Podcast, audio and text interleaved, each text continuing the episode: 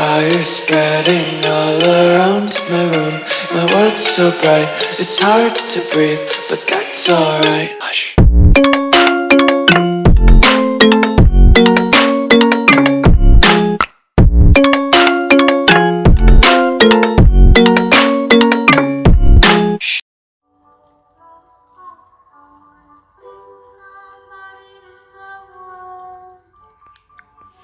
Assalamualaikum warahmatullahi wabarakatuh. Balik lagi di podcast Anabel Analisis Gembel episode ke-14 Hari Selasa 29 Maret 2022 Ana balik lagi buat nemenin kalian. Berbeda dari podcast sebelumnya Kali ini Ana mau bacain sebuah cerpen fiksi Yang pernah Ana tulis di blog pribadi di tahun 2017 Judul cerpennya itu Apple Pie. Selamat mendengarkan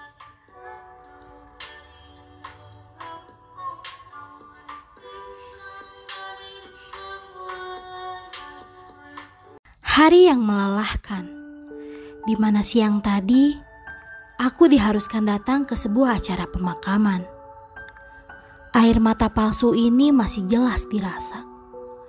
Sudah cukup aku berpura-pura bersedih. Ah, akhirnya aku lega.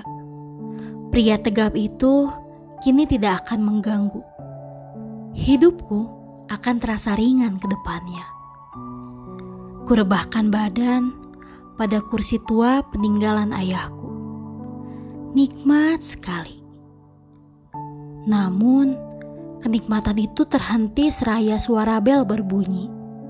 Mau tak mau, aku harus membukakan pintunya. Terlihat seorang pria sedang berdiri di depanku saat ini. Yang tak lain, dia adalah pacarku, Marvel namanya. Marpel lalu masuk dan menanyai kabarku. Aku hanya tersenyum lembut. Kutawarkan berbagai macam minuman segar yang ada di kulkasku. Namun ia menolak. Katanya, ia hanya ingin menemaniku malam ini. Sejujurnya, aku tidak masalah. Namun, aku mengkhawatirkan bagaimana reaksi pamanku jika pulang nanti. Bagaimanapun, ia pacarku. Aku tidak bisa menolak keinginannya untuk menemaniku malam ini. Aku segera bergegas ke dapur, membuatkan sebuah apple pie, makanan kesukaan Marvel. Pria yang begitu lembut dan penuh kasih sayang. Pria yang dengan sabarnya merawat aku yang pesakitan ini. Andai saja Marvel tahu perasaan aku yang sesungguhnya pasti hubungan kita akan tetap hangat. Tepat pukul 11 malam, pamanku baru saja pulang dari kantornya. Terlihat pakaiannya begitu lusuh.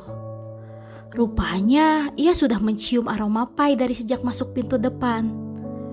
Lalu ia menghampiri dan bertanya, "Mengapa aku membuat pai malam-malam begini?" Aku sedikit terkejut Aku hanya takut jika paman memarahi Marvel. Mungkin karena jam kerjanya begitu panjang, makanya ia sudah terlalu lelah. Kubiarkan pamanku tidur lebih awal. Setidaknya dia tidak marah rumahnya kedatangan tamu. Aku pun tersenyum kepada Marvel. Mungkin ini sebagai tanda bahwa hubungan kami sudah direstui.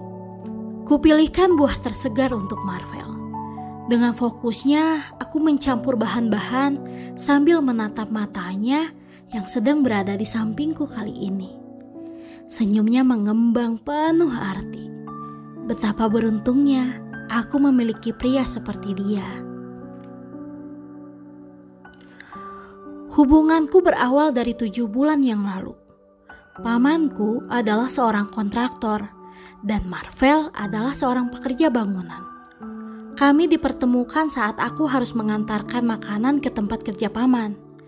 Saat itu, Marvel menyapaku dan mengajak berkenalan. Ini adalah pertama kalinya aku berkenalan dengan seorang pria, dan hatiku sedikit berdebar. Marvel adalah sosok pekerja keras, ramah, dan yang pasti ia sederhana.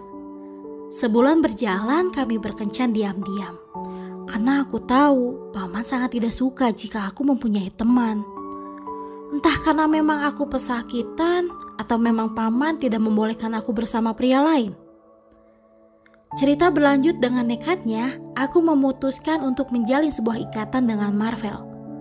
Kami menikmati setiap detik waktu yang dilalui. Bagaimanapun, dia tetap setia mengantarku setiap bulan untuk sekedar check up kesehatan. Senangnya ada orang yang begitu perhatian.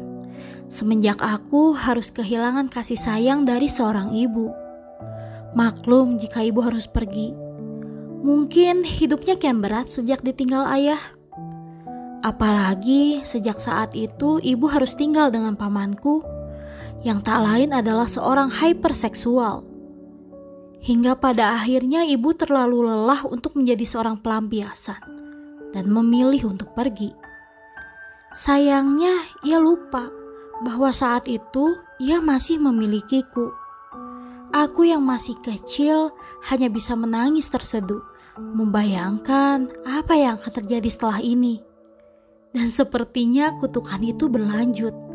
Memang benar, aku sudah dilecehkan juga oleh pamanku sedari belia. Hancur, sakit, ingin ku berlari, namun aku tak bisa hidup sendirian. Lalu hari-hariku menjadi seperti seorang mayat hidup. Hatiku beku, dan segala macam ingatan aku simpan bersama Misandra dokter pribadiku. Misandra bilang, aku memiliki trauma yang cukup dalam. Ini datang karena masa laluku yang amat menyedihkan. Tiap bulan, aku diantar Marvel untuk menemuinya. Dia bahkan menyetujui jika aku memiliki seorang kekasih. Semakin riang saja aku. Memang pilihanku sangat tepat untuk terus bersama Marvel. Akhirnya apple pie sudah jadi. Segera aku bawa dan dihidangkannya untuk Marvel. Terlihat dia bahagia, namun tak sedikit pun ia mau mencicipinya. Aku marah padanya. Dia sungguh tega, sampai-sampai tidak mau mencoba pie yang sudah aku buat. Marvel hanya tersenyum, hingga aku memilih untuk memakannya sendiri. Marvel masih menatapku dalam membuatku sangat ingin menangis. Aku segera berlari ke kamar, meninggalkan Marvel yang masih duduk tenang di meja makan. Malam ini sangat terasa berat. Andai saja hari kemarin tidak bertemu. Mungkin saja saat ini kami sedang bahagia dengan apple pie yang kami buat. Sudahlah, aku ingin beristirahat malam ini. Esok paginya aku terbangun dengan Marvel yang sudah berada di sampingku. Segera aku mandi dan bersiap-siap pergi keluar. Aku mengajak Marvel untuk pulang ke rumahnya. Ia tetap mengelak dan ingin tinggal di sini. Aku tidak menghiraukan permintaannya. Aku melenggang pergi dan dengan setia Marvel mengikutiku dari belakang. Suasana di luar terlalu cerah untuk kisah yang kelabu. Bagaimanapun, aku harus mengantar Marvel pulang ke rumahnya. Pagi itu Marvel tampak sedih, membuatku semakin sakit saja melihatnya. Setelah berjalan cukup jauh, akhirnya kami sampai. Sebuah area pemakaman yang cukup luas, dan salah satunya adalah milik Marvel. Baru kemarin aku pulang dari sini, dan sekarang aku harus ke sini lagi. Bagaimanapun, dia harus tinggal di rumah abadinya. Ini merupakan pembuktian cintaku padanya.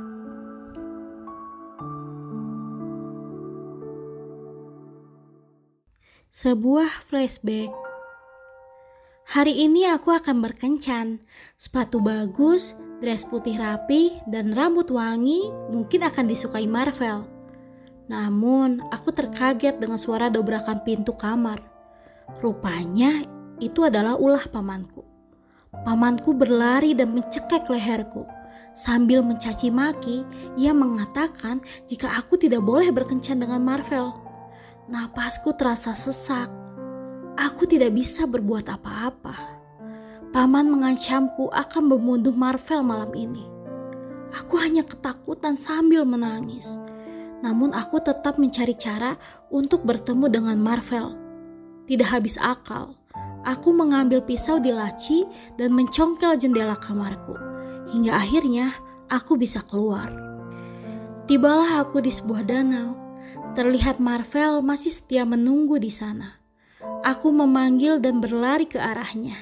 Dia terlihat bahagia sambil membuka lebar tangannya seraya menunggu aku untuk jatuh ke pelukannya. Suara pisau telah merobek perutnya. Sambil tertawa, aku menusukkan pisau ke tubuhnya tak henti-henti. Aku harus membunuhnya sekarang. Sebelum nanti malam, ia dibunuh oleh pamanku. Sedih sekaligus bangga. Aku bisa menjauhkan tubuhnya dari tangan terkutuk pamanku. Marvel rupanya masih bernafas. Dengan terbata-bata, ia menanyakan, kenapa aku melakukannya. Lalu jantungnya berhenti berdetak. Dia menutup mata terakhirnya dalam pelukku. Terlalu berat tubuh Marvel untuk kukuburkan sendiri, sehingga aku memutuskan untuk menjatuhkan mayatnya ke danau. Dress putihku kini sudah ternoda. Aku segera berlari pulang dan bersembunyi di rumah sendirian.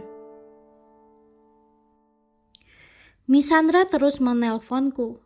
Aku lupa jika hari ini harus datang check up. Aku pergi di antar pamanku.